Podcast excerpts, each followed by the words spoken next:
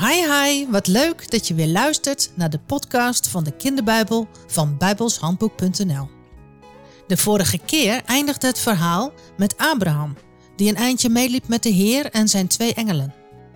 Ze gingen op weg naar Sodom, daar waar de neef van Abraham woonde, Lot, weet je nog? Abraham en de drie mannen kwamen bij een hogere plek waar ze de stad Sodom beneden konden zien liggen. In die plaats en ook in Gomorra woonden mensen die bijna allemaal erg veel verkeerde dingen deden. Dingen waarvan God had gezegd dat het niet goed was. En daar was God erg boos en teleurgesteld over. En daarom wilde God naar Sodom toe om te kijken hoe slecht het daar was. Hij zou de mensen daar gaan straffen. De Heer dacht: ik moet Abraham eigenlijk wel vertellen wat ik van plan ben te gaan doen met die steden. Sodom en Gomorra.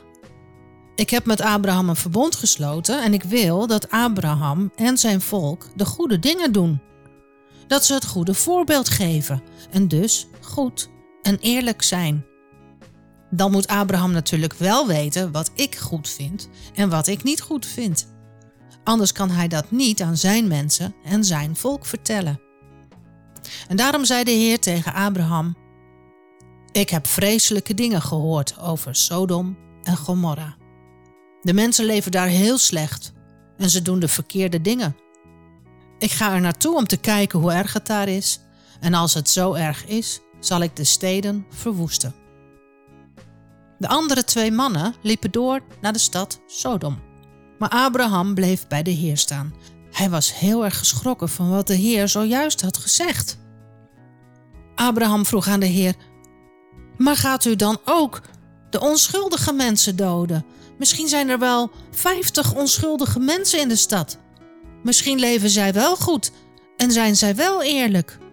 Moeten die dan ook gestraft worden? Stel nou dat er 50 mensen onschuldig zijn. Kunt u dan niet de hele stad misschien vergeven? Want als u de hele stad verwoest, sterven de onschuldige mensen ook. Dat kan toch niet? Er is toch verschil tussen schuldige mensen en onschuldige mensen? En u, als de grote rechter van de hele aarde, u moet toch ook eerlijk recht spreken? De Heer gaf antwoord en zei: Abraham, als ik in Sodom vijftig onschuldige, rechtvaardige mensen vind, dan zal ik de stad niet verwoesten. Oh, daar was Abraham heel blij mee. Maar toch, hij bleef nog even doorvragen. Hij zei tegen de Heer: Ik ben ook maar een mens en ik mag natuurlijk helemaal niet zo tegen u spreken.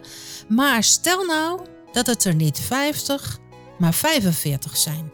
45 mensen in Sodom die eerlijk en goed zijn. Dat zijn er dan dus vijf minder dan 50. Gaat u dan de hele stad verwoesten omdat er dan vijf te weinig zijn? De Heer gaf ook nu antwoord en zei: Nee, ik zal de stad niet verwoesten als er 45 onschuldige, rechtvaardige mensen zijn. Ha, dacht Abraham, dat is mooi. Oeh, zal ik het nog een keertje durven? En ja hoor, Abraham vroeg er nog een keer aan de Heer.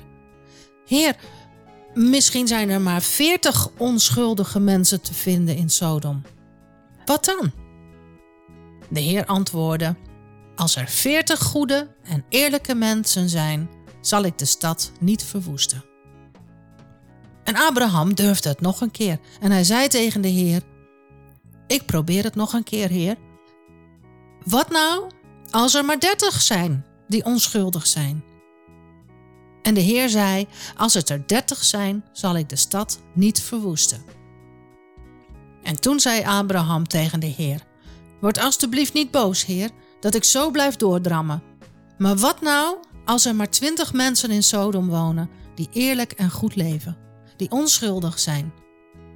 En ook nu gaf de Heer weer antwoord en zei: Als het er twintig zijn, zal ik de stad niet verwoesten. Het werd steeds moeilijker, maar Abraham probeerde het nog een laatste keer. Wat nou als het er maar tien zijn, Heer? Tien onschuldige mensen. En de Heer zei: Ook als er maar tien mensen rechtvaardig zijn, dan zal ik Sodom niet verwoesten. Toen de Heer dat gezegd had, ging hij weg, op weg naar Sodom. En Abraham ging terug naar huis, terug naar zijn tent. Hij was heel erg gespannen. Hij wist hoe slecht het was in Sodom en hoe weinig mensen daar leefden op de manier zoals God dat graag wilde. Zou de Heer wel tien mensen kunnen vinden? Tien rechtvaardige mensen? Hij wist het niet. Het enige wat hij wist was dat God zich niet zou vergissen. God is rechtvaardig, volkomen eerlijk. De twee engelen waren ondertussen doorgelopen en kwamen in de avond aan in de stad Sodom. En wat er daarna gebeurde, dat hoor je de volgende keer. Luister je dan ook weer? Tot dan. Hi hi.